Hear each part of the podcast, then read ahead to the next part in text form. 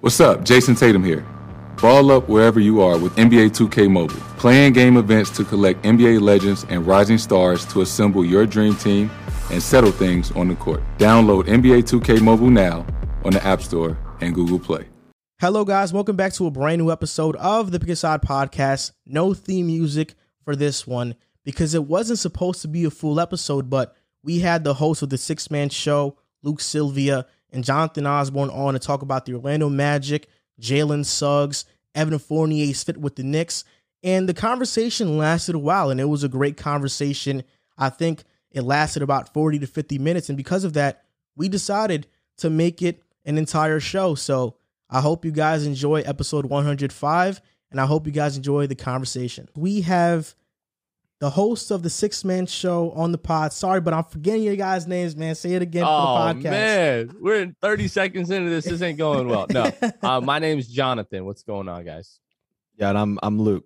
So What's Jonathan, going on, Joel Luke- and Riv? we, we we know who you See, guys we all know y'all names. No, Man, it's all I, right. I'm total. I totally blanked out on it. no worries, bro. I'm I'm just playing. But we're we're excited to have you guys on. You guys recently signed with Blue Wire, which is huge, and you're one of the few Orlando Magic podcasts. I mean, you're the only Orlando Magic podcast that I've seen on the internet anywhere, to be honest. And you guys are doing your thing. You guys have had Jonathan Isaac on the show. You guys do like live draft parties. It's awesome. How'd you get started on the podcast? Um, so yeah, it started uh, about two and a half years ago. Uh, one night I was I was driving home with my wife, and like you said, there aren't many Magic podcasts. There are a few more now, but you know, like two and a half years ago, there were it was really just not even a handful. And the podcast episode ended, and, and we still had a long drive home. I'm like, man, I wish I had another Magic podcast to listen to. And she's like, well, why didn't you start one? And I just kind of shrugged it off at first, and just more and more I thought about it, I was like, eh, you know what, why not? So um, started it um initially with one of my childhood friends and you know it wasn't a, a great fit he wasn't really feeling it um tried to do it by myself for a little bit and i wasn't feeling that and i was like man either i got to get a co-host or something else has got to switch up here and um, i started looking for a co-host and and the boy luke here would just kind of drop right in my lap and uh no we just hit it off really from day one and we've had great chemistry and you know we just love the team we love talking about it there's not enough coverage, you know, of the Magic. At least, you know, in our opinion, you watch ESPN and you know Fox Sports, and they don't ever talk about the Magic. So we try to be that, you know, for the community and for the Magic fans. Were you guys friends before you started the podcast? You guys met as soon as you started the podcast? Uh no, um, you know, Luke. I mean, Luke, if you want to tell the story on how you reached I got it. out, I got it. I got it. I got it. So, uh, yeah, no, Jonathan put out a post and he was like, Hey, I've been, you know, I'm looking for a co host essentially.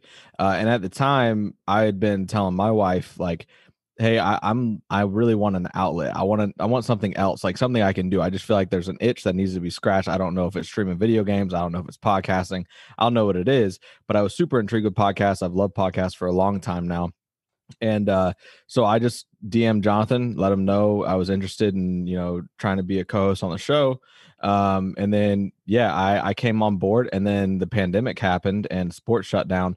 I don't think that i got to talk magic basketball about an actual game until the bubble happened uh, with him. So we we did a podcast for what two months every week um, for two months with nothing going on so Yeah. we did we dug deep into our bag to try to find ideas and stuff um but yeah man that that's kind of how it got started um just dming them and now you know there's not a day that goes by that we're not texting about something you know whether it's life or basketball um so the past you know whatever it is you know over a year now um yeah it's it's been it's been awesome so far so Yeah, that's amazing. And I admire people who do podcasts on teams because, like you mentioned, there are times during the year where there's nothing to talk about. You have to come up with these ideas. Like for us, everything's always going on NBA rumors, NFL, like we're talking about something. But for you guys, you guys have to dig into the past or come up with really creative ideas to come up with topics for your show.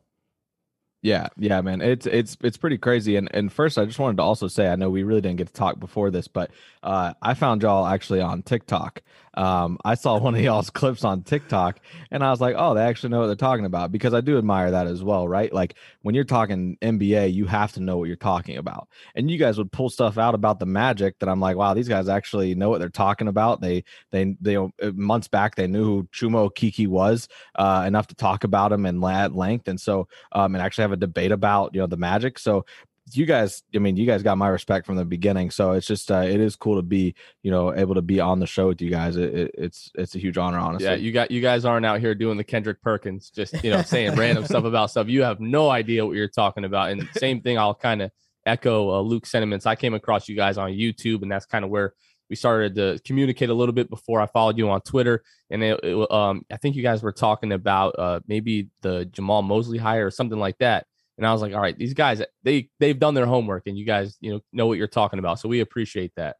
Yeah, we, we try to know what we're talking about as much as possible. And the Orlando Magic in the 2018-2019 season, I was watching them heavily. That was the year that I think there was a stretch where they were the 10th, 11th seed, but they played really competitive basketball. That team was very deep. That was the year that DJ Augustin was great in game one against Toronto. And I told my friend, the Magic will make the playoffs. Watch out for the Magic. They'll make the playoffs. Evan Fournier was great that year, along with Vucevic. Terrence Ross off the bench was a uh. flamethrower. And we'll get into this right, Right. now because I want to get your takes on it. All right, perfect. Let's go. Evan Fournier, he just got signed by my New York Knicks. I love the signing. I think Fournier fits our team. Floor spacer can create his own shot at sometimes. But Riv, he doesn't like Fournier. He calls him a cone on defense. He says that in with Boston, he averaged 13 points. He's not going to do much for the Knicks. So I'll start with you, Jonathan, because you like Fournier. Give me your analysis on Evan Fournier and who the Knicks are getting as a player. All right, so this is what I'll say. Um, just first of all, in defense of Evan Fournier's time in Orlando, um, Evan is a very polarizing figure when you talk to Magic fans, especially on you know like Magic Twitter, uh, the Orlando Magic subreddit. Evan Fournier in his time in Orlando, for the most part, was miscast. He was always asked to carry far too much of an offensive load. You look at his time in Orlando, 16 points per game um, in seven seasons, shot 45% from the floor, 37% from the three point line. If, if he's going to be a guy, you know, for the Knicks that he should be, when you have guys like Julius Randle, RJ Barrett, Derrick Rose, Alec Burks, like in that offense, best case scenario, Evan Fournier should be like your third, fourth option offensively.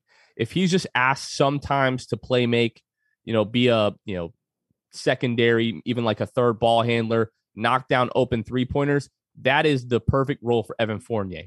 In Orlando, he was asked a lot of the time to be the primary ball handler. Magic fans got so sick and tired of the high pick and roll with Evan Fournier and Nikola Vucevic in late game situations, and Evan either making mistakes or or forcing up a bad shot or whatever the case may be at the time. And that's just not the guy that he is. That's not the type of guy that he should be on a good team. Now, you guys look back at the Celtics Nets playoff series from earlier this year. Kevin Durant started talking trash to Evan Fournier, and Fournier went right at him like, "Yo, you don't you don't talk to me like that." There were some unpleasantries exchanged between the two of those. So I think he fits like the New York Knick, like the New York mentality. Put him with you know with Thibs, uh, with a lot of those other guys that we talked about, and I think you guys are going to be you know pleasantly surprised with Evan Fournier. Now, nineteen million dollars a year. I'm not gonna lie, that's steep. Like that is steep. But um, I think in the right role, he can live up to that contract. And Luke is going to go the complete other way with this. So we can just uh yeah i mean so the, the thing with fournier i jonathan opened my eyes to the truth that evan fournier was severely miscast in orlando like he said. He was asked to do things that really made him the villain. Now my thing is is that jonathan would say that and i would say yeah but if if he's getting paid what he's getting paid and he's really the second you know second option on this team most of the time down the stretch he's maybe the number one option down the stretch you you have that role you better be ready for the critiques. And i think that a lot of people that are magic fans who you know were evan truthers would tell you you know you you why are you hating on him? He's just miscast but the honest truth is if you're in that role you're going to get hate from me because i don't care that you're all i've got. If you're if you're making dumb plays down the stretch i'm going to let everybody know about it. And and there was that many times. Evan fournier had a lot of game winners. I mean, don't get me wrong. Yeah. He had a lot of game winners, and and in one time was it 2017 or 2018, Jonathan, um, that that we found that you know you had told me about it as well that he had like one of the highest clutch ratings in the league that year. I mean, he he you can't call him not clutch, but it just really is not ideal for him. The amount of times where he did something stupid in crunch time and cost the Magic the game, but it is going to happen when you have so many times where you're the guy. Um, unfortunately, nobody else was there to do it for him. It wasn't going to be Aaron Gordon. Markelle's been hurt like Jonathan Isaac's been hurt. He he really no one was helping him either in terms of being healthy and helping him. But um, yeah, I'm not a huge Fournier fan, but I do think um, in New York being the option that he's going to be there and not having to be the number one or two, I think he's going to thrive. I mean, you saw it last year with Boston. Yes, he only averaged 13 points a game, but he also shot 46% from three, which is absurd for almost six attempts a game. So if he can just be a guy that has to hit open shots, occasionally, you know, create his own shot too, something the Knicks don't really have right now, and something that they really needed was a shot creator, just an additional one. Uh, I, I think that that he'll be able to kind of thrive in New York. So what what you're telling me is what you know like this is I'm not saying these two guys are the same player, but what you're telling me is they paid him 19 million dollars steep to be a little bit better than Reggie Bullock on offense and less Reggie Bullock on defense. That's what you're telling me. I mean, yeah, they uh, like we have said, like it's definitely steep, for Evan Fournier. I don't agree with the contract. I agree with the fit, and I think that's the difference there. Uh, I, I, think that fit wise, he's going to be great, and maybe he ends up being worth that much just because of what he's able to bring to the team. Um, but I agree. I mean, Reggie Reggie Bullock is. Uh, I mean, he had points last year. We had you know stretches where he's hitting that three ball really well, and Knicks fans are going insane. Uh, and I will admit, Evan Fournier is not the most talented defender. So, Riv, hear me when I say I know he's being overpaid in New York, but it could end up being okay. The last thing I'll say in, in defense of Evan Fournier is you're you're asking Reggie Bullock a lot of time to guard the other player's best perimeter player. You should never be asking Evan Fournier to guard the other team's best. you don't you player. don't think Fournier is a good defender at all? Do you no, agree? He with... is a very good team defender. Okay, that's but one on one, if you talk about guys that are really elite in the NBA, breaking you down off of the dribble, Evan Fournier is not would not be the first guy that I would choose in that scenario. His knees are turning to dust if he's going on on one. Riv called Fournier a cone. Do you agree with that? Sentiment? I would not say a cone. I would not say a cone. maybe maybe a cone with legs. I don't know, mm. but uh, he's he's not going to be a you know Jrue Holiday or anything like that. But no, he he is a good, solid, you know, team defender. He's you know for the shooting guard position, he's got good size. Uh, again, you know, he's a fairly athletic guy. Um, but no, he's he's not exactly Reggie Bullock defensively. Um, but I don't think uh, a cone is, is fair. I don't think Reggie Bullock was that good defensively. To be honest, I saw him get broken down multiple times. Tom Thibodeau is a great coach. He brings out the best in his players. Julius Randle was not known for being a good defender now Randle is a great defender with Tom Thibodeau. A team defender, I think, is more important than an on-ball defender. Throughout the course of the game, I think in late possessions where there are ISOs, that matters more. But team defense, to me, that's what's important with Fournier. And Riv, I disagree with something you said. Oh, Reggie Bullock, even if he was asked to do to play a role like Fournier played in Orlando, he couldn't even live up to his shoes. Reggie Bullock at max is 14 a game. He can't give you nothing more. He can't do anything off the dribble. Fournier, 2019, averaged 18 and a half points per game in Orlando. tell me, okay, go ahead. Keep going. He shot 40% from three, 47% from the field. And before getting traded to Boston, he averaged close to 20 a game. Reggie Bullock could never do that. It's not a slight upgrade. It's a major upgrade. No, but it's not a major upgrade because Fournier is going to go to New York and be asked to do what Reggie did slightly a little bit more. So he's not, it's not like he's going to put up that 19 that he put up with Orlando. And the the, con, the contract, I understand 19 million. It, it, sounds steep, but when you look at what Joe Harris is getting paid in Brooklyn, 18.5 million, I think Fournier is a better player than Joe Harris. So I, I think that contract is fair for Fournier. I don't think that's too I, bad. I think I think really where the Knicks will get the value out of Fournier is going to be in the playoffs when the game slows down like you're not going to look at Evan Fournier's regular season stats and be like, okay, we paid this guy 19 million dollars. But you know, the Knicks, you know, if they're hoping to get like past the second round next year, Evan Fournier is a guy that, and you know, Luke's going to bring up the fact that Evan Fournier has not been good in the playoffs in his career, and that's 100% a fact. But if he's able to turn that round, turn that around in New York as a Knick, um, again, when the playoff game slows down and you guys need another ball handler, that's where you're going to get the value. You know, Fournier versus Reggie Bullock. I think. All- it takes is one run, right? You know, Kyle Lowry before the championship run was known as a playoff choker. Now he wins with Kawhi. Kyle Lowry, he's a leader you need on your team. Khris Yeah. Middleton before this season, We, we don't like Kyle Lowry in these parts for a lot of reasons, but no, I get what you're saying. And and Khris Middleton before this playoff run, he was viewed as a liability. And now we saw this postseason, he's now enamored. And everybody's like, Khris Middleton is the real deal.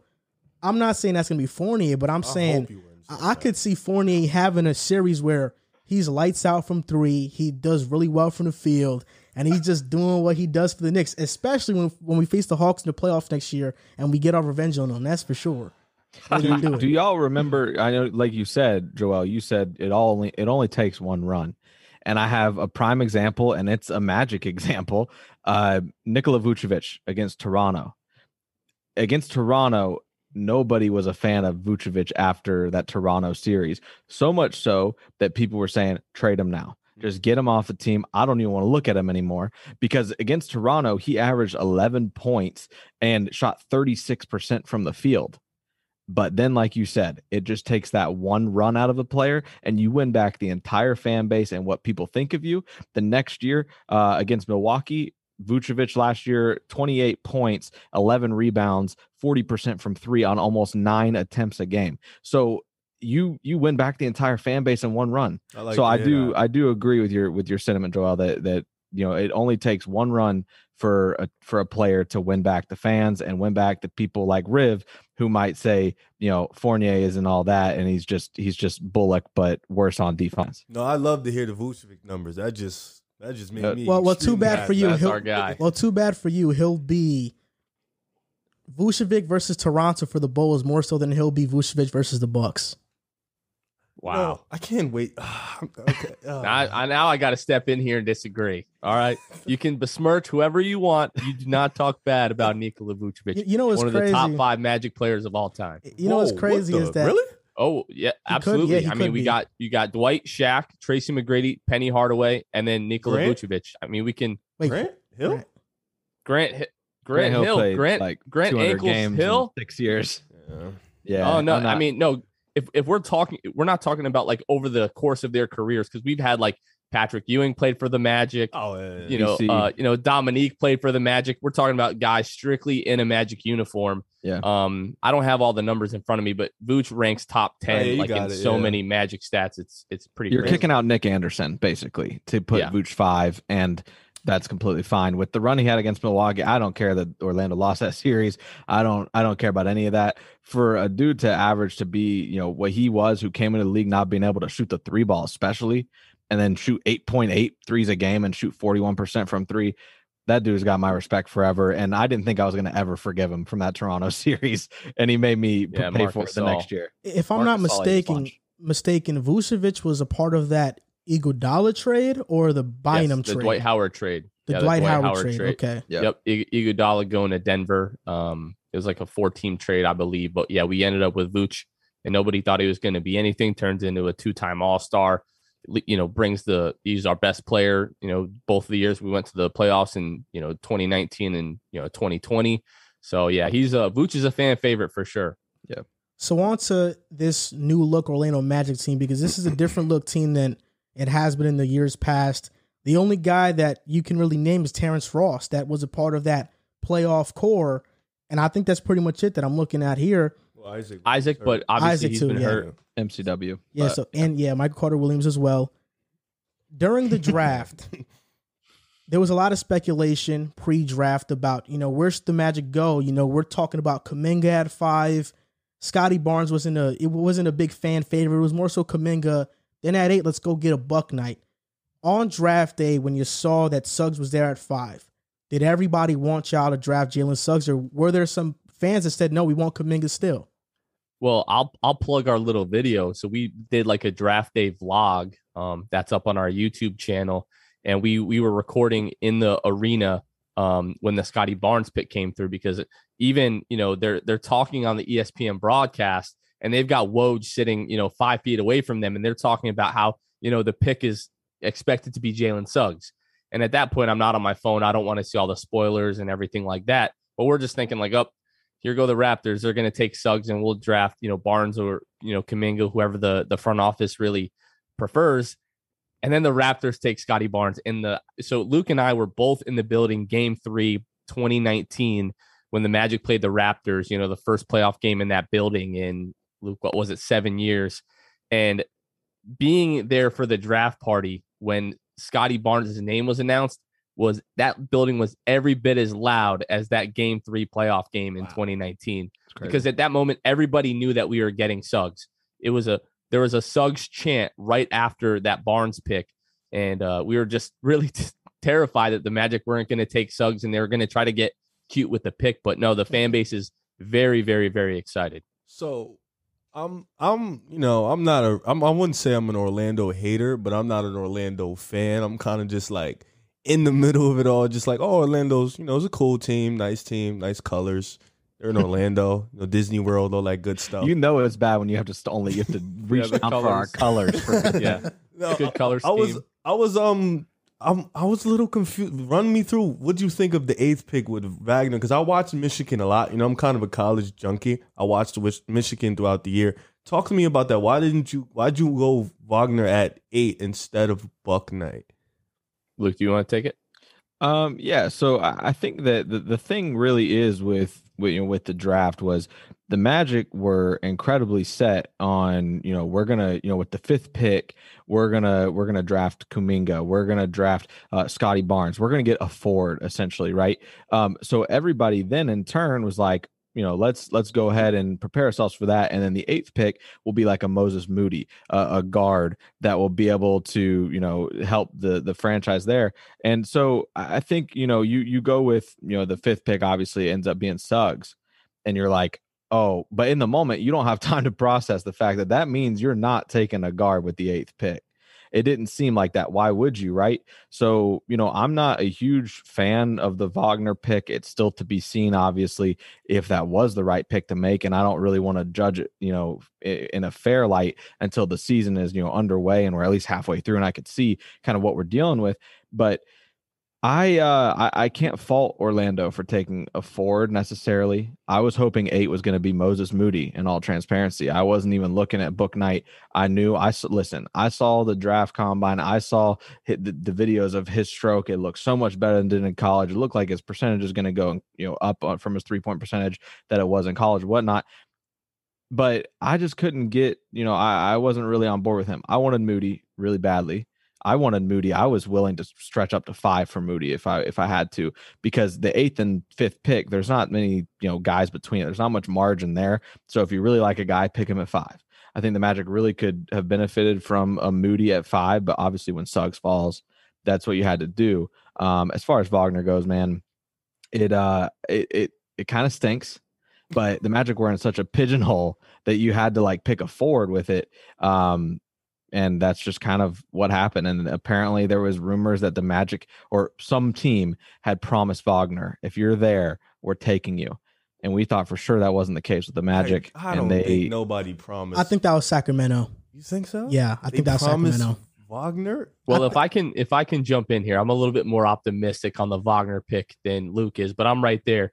You know we've been thinking Barnes or Kuminga at five the whole time. We didn't think Suggs would be there. So you're thinking we get a forward at five, then we'll take a guard at eight, whether that be Moody or Bouknight or whoever the case is. Who would you have and took? in real what's that? Who would you took at eight? If you took Kuminga or whatever at five, the wing, who I think I think I was leaning towards Moody. Um, just with with uh, with Bouknight, um, you know, there were just concerns about you know the shot making. Yes, you know he's you know arguably going to be like a three level guy, but the percentages were a little bit worrisome. You know, at, at UConn. But you look at Moses Moody. Moses Moody was one of the best shooters um, you know, in, in, pick and roll situations, you know, in NCAA last year. So um, we had a basically our draft expert Eric Fawcett came on the podcast uh, the week before the draft and just really sold Moses Moody on us. Uh. Like th- this is a kid that just lives, eats, breathes all the advanced analytics and um, just kind of the way that he projects as a ball handler again in pick and roll situations.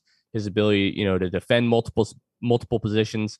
Obviously, is a great shooter. Um, so I was looking at that as like a day one contributor. Bouknight is probably like the higher upside pick, but we were looking at Moses Moody as a guy that could come in and contribute from day one. Um, but again, you know, we're in the arena real time.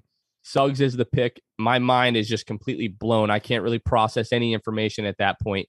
So you see in our video again, when the Wagner pick is made, we're all kind of like, oh wow, like we're just, you know, really shocked. But everything that the front office has said since then, the thing about the Orlando Magic front office is that we do not leak anything. Anytime you hear Orlando Magic in rumors, I can almost guarantee you it is almost always from another team, another executive, or from someone's agent trying to drive whatever narrative they're trying to drive home. We heard that the Magic worked out Corey Kispert, um, Moses Moody, Scottie Barnes. There was, you know, pre uh, post workout media availability where we interviewed those guys. Mo Wagner was was did work out for the Magic. Um, the Magic never actually leaked that. He uh, confirmed that in an interview after the draft. And then Jake Fisher from Bleacher Report, you know, he did uh, not report but speculate that there was a um, a promise, you know, from Wagner between Orlando and Sacramento, and he alluded to the fact that it wasn't Sacramento. So knowing what we know now, and then John Hammond, our general manager, was on the radio the day after the draft and said, you know, Jalen Suggs kind of fell into our lap. We had no idea what Toronto was doing until they made that pick. But they said Franz Wagner was always going to be the pick at eight, no matter what, no matter who he took at five, oh. no matter oh. who was there at eight. Franz Wagner was going to be the pick. So that tells me that one, he absolutely destroyed the draft, you know, workout that they had with him, uh, that they kept private for whatever reason, and they promised him, um, you know, that we'll take you at eight if you're not there. And the reason that teams do that is so that you don't work out for teams that are slated below you, so that they can try to trade up and take a guy. So he really, really impressed the Magic. Um, he's had a little bit of a shaky start to, to summer league. He's starting to play a little bit better the last couple of games. Um, but when you just look at kind of the how tight the, the front office kept that secret, and they're willing to take him at eight and say we're going to take him no matter what. Um, to me, that says a lot about whatever happened in that workout, and you know, kind of their uh, their analysis of, of Franz Wagner. And for me, I think that was absolutely right. The Magic were looking at forward then guard, so you had to flip flop those two scenarios. So now you're looking at guard and forward when it when the pick happened, I was a bit confused because I was like, okay, Jalen Suggs is best available, but the Magic have a lot of guards. But then thinking about it again, I'm like, I mean, they have a lot of guards, but do they have the guard? You know, RJ Hampton, is he the guard? Is Cole Anthony going to be the guy? I'm not sold on either. I think RJ Hampton has more potential though. Markelle Fultz, is he going to be the guy? We want him to be that, but he has not proven that yet. Jalen Suggs can be that guy and can run the offense for years to come, which why, which is why I think it was a great pick. As for the eighth pick, you look at the forwards on the board at the time. Ziaire Williams, I think that would have been a reach. Chris Duarte, Moses Moody could have been the pick, but he's a, he's a shooting guard, and I love Moody by the way. I think he has zero bust potential. I think Moody's going to be really good. Corey Kispert, Trey Murphy, you know, a lot of those guys are too high for number eight, Maybe you could have went with Jalen Johnson and gotten an Aaron Gordon clone, but realistically, Franz Wagner was the most NBA ready player at that spot. And I'm just gonna say it. I don't think he's a he has star potential at all. I, I think he's a role player, and that's what he is, and that's fine. I think he can be a serviceable player for years to come. He can he's a versatile defender. He can stress the floor, but in terms of like a star, I don't really see it. But he's a winner. And I think Orlando in the draft, they landed two winners in Jalen Suggs and in Franz Wagner.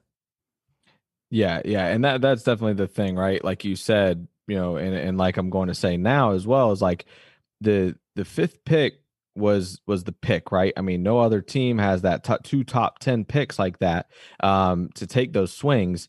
You you Jalen Suggs quite literally falls into your lap, and then from there on out, I wish I could have told myself in this in the moment. Everything after that is just the cherry on top, right?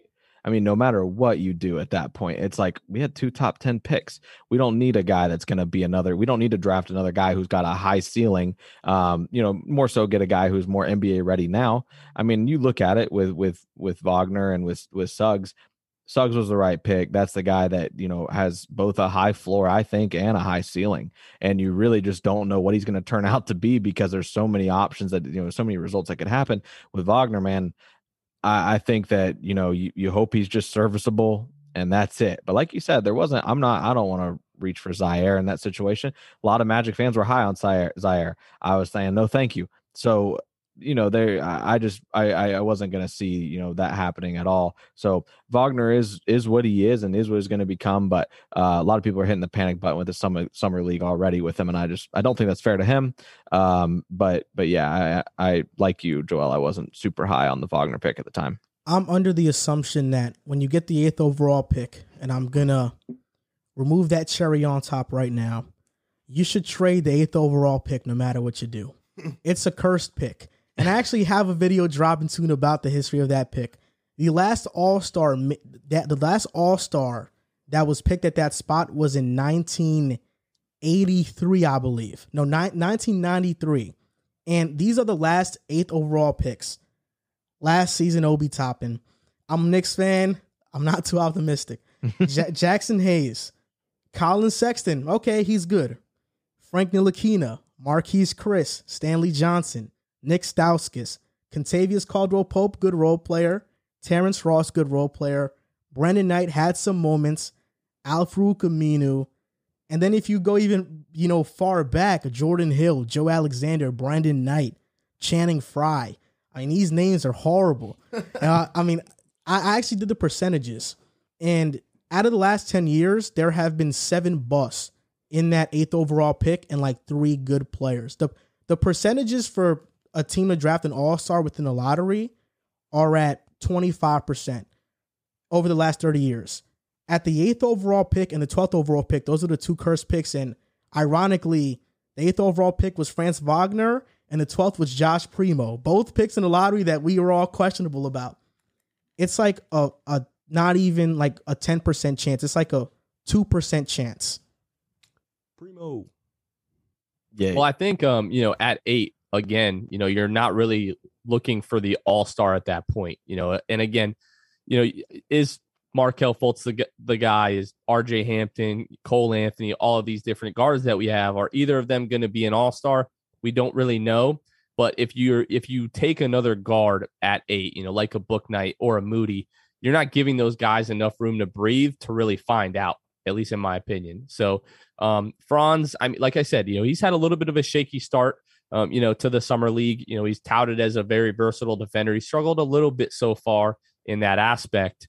Uh, we were talking about this last night um, on the podcast that we recorded. That right now it seems like he's not quite quick enough to keep up with some of the smaller threes, but he's not really strong enough to you know keep up with the fours either. So, um, but this this is what I'll say about the Orlando Magic front office. You look at um, Jeff Weltman uh, and John Hammond. You know, since they took over um, Luke, what was that? The 2016 draft with Jonathan Isaac. They've hit on pretty much every single pick outside of Mo Bamba. And Mo Bamba, you know, we can get into that argument, but he's faced a lot of adversity.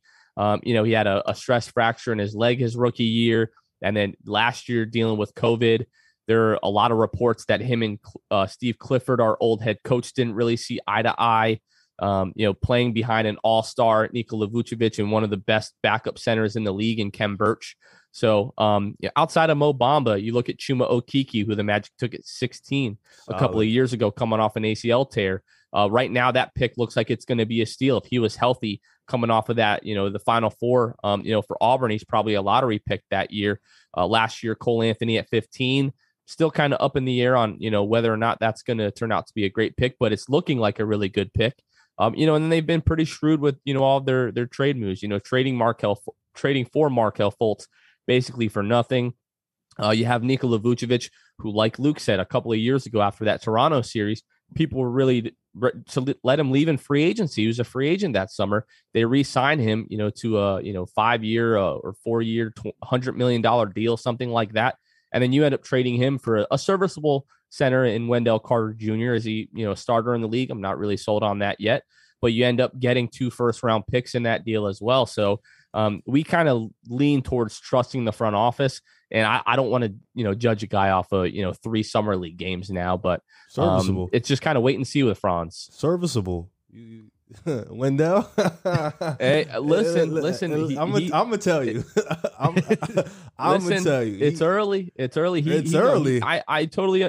Well, in terms of his magic career, you know, I think we would both agree that he definitely needed a change of scenery needs- Uh, you know, after he was traded to the. Magic, That's all you need to do. Just stay healthy. If you stay healthy, yeah, then I mean, listen, listen. I'm glad we brought up. I'm glad you brought up Yes, Wendell please. Carter Jr.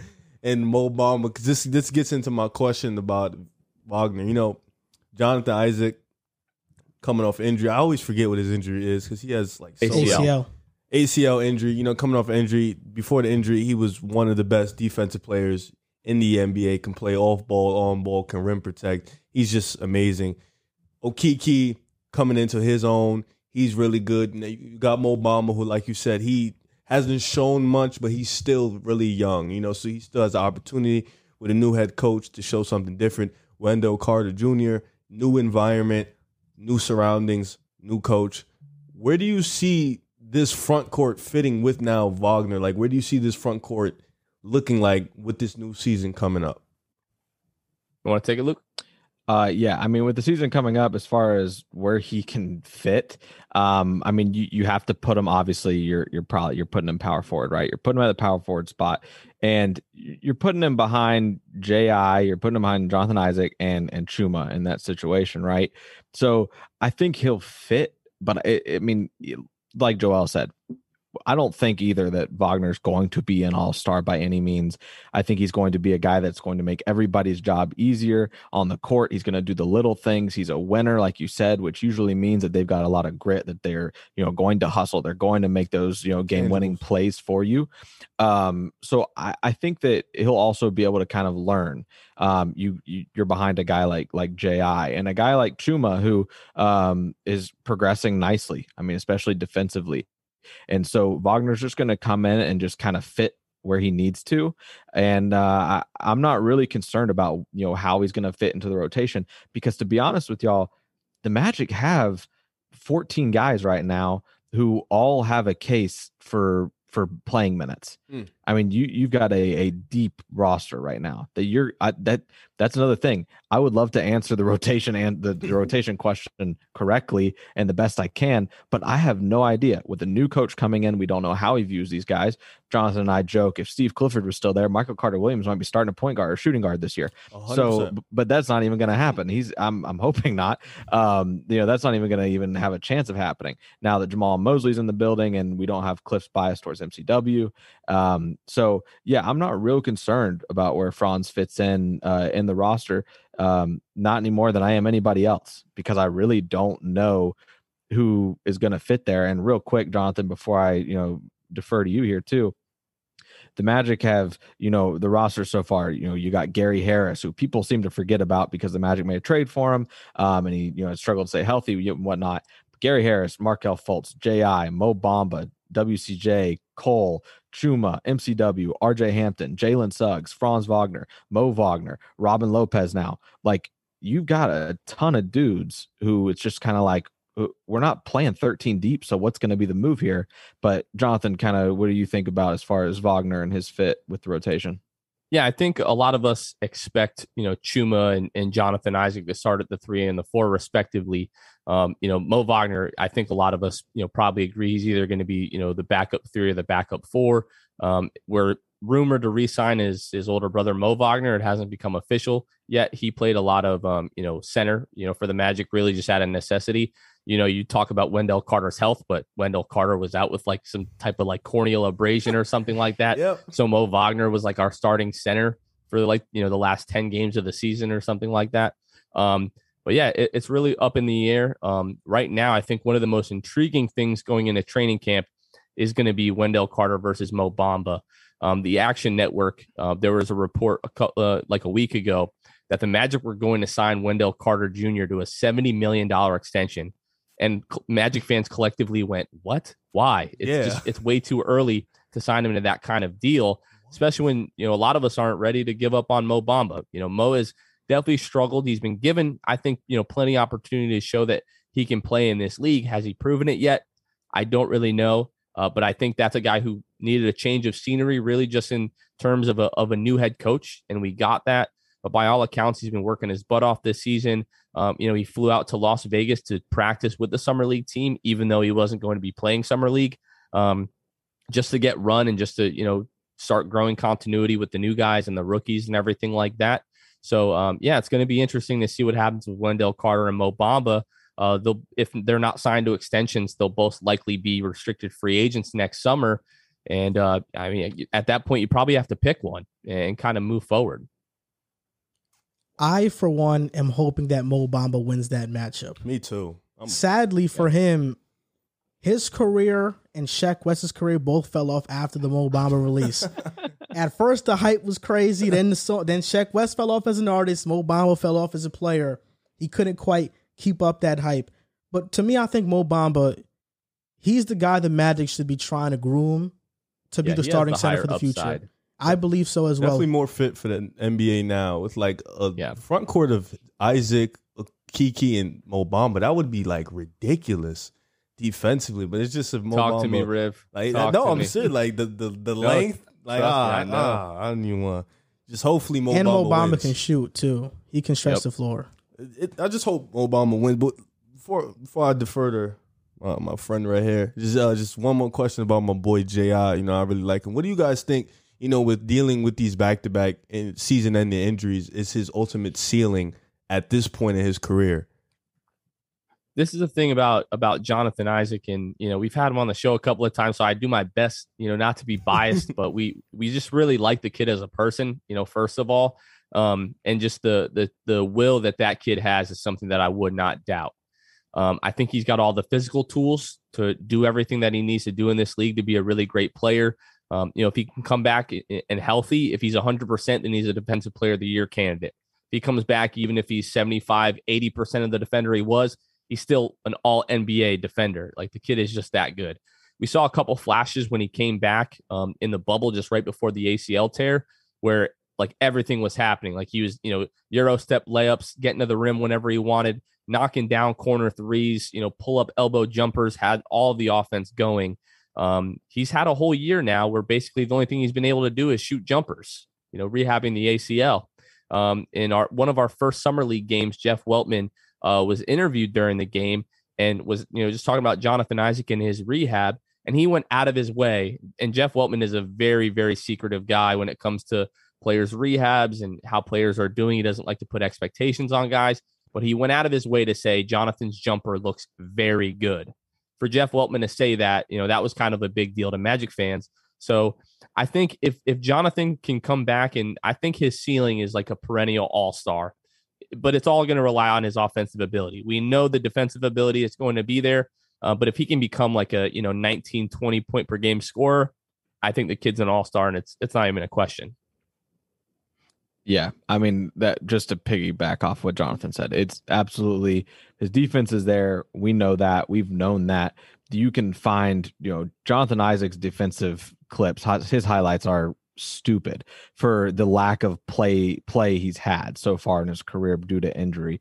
If he stays healthy, man, which two injuries that have nothing to do with each other by the way. I think that they um they're both free ac- freak accidents. That's what we're hoping for and we hope that he stays healthy because we want to see what he can become. We don't need you know a Grant Hill situation. A lot of magic fans will say that. Is is ji on the track to becoming like another Grant Hill where he's just a big what if with the organization?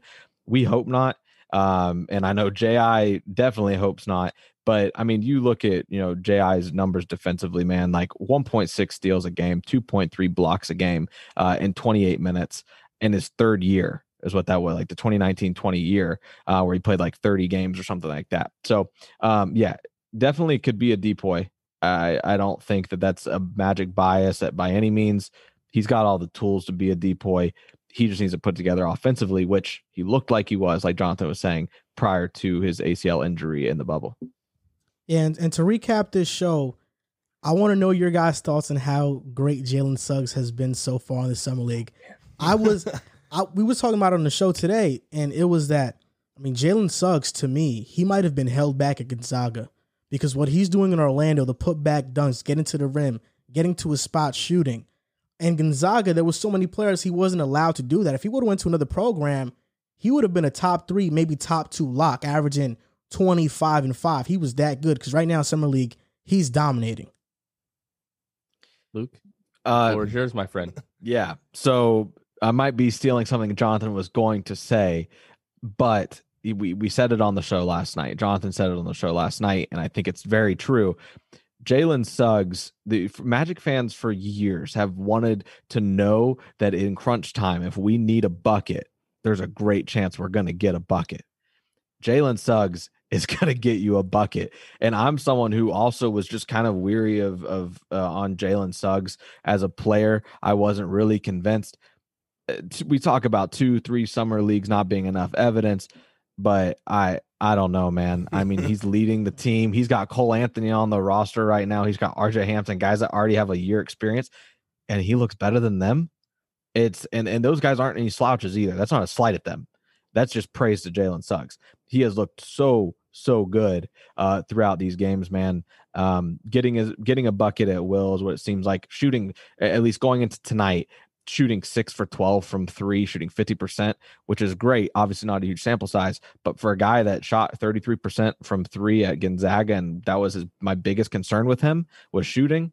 He's wiped all my worry away when it comes to his three point shooting. He's confident. He's got the tools. He's a winner and he's a leader. So I, I'm, I think I'm now completely sold on on Jalen Suggs and fast. look forward to kind of what he becomes. Damn. Two games and you Yeah. sold?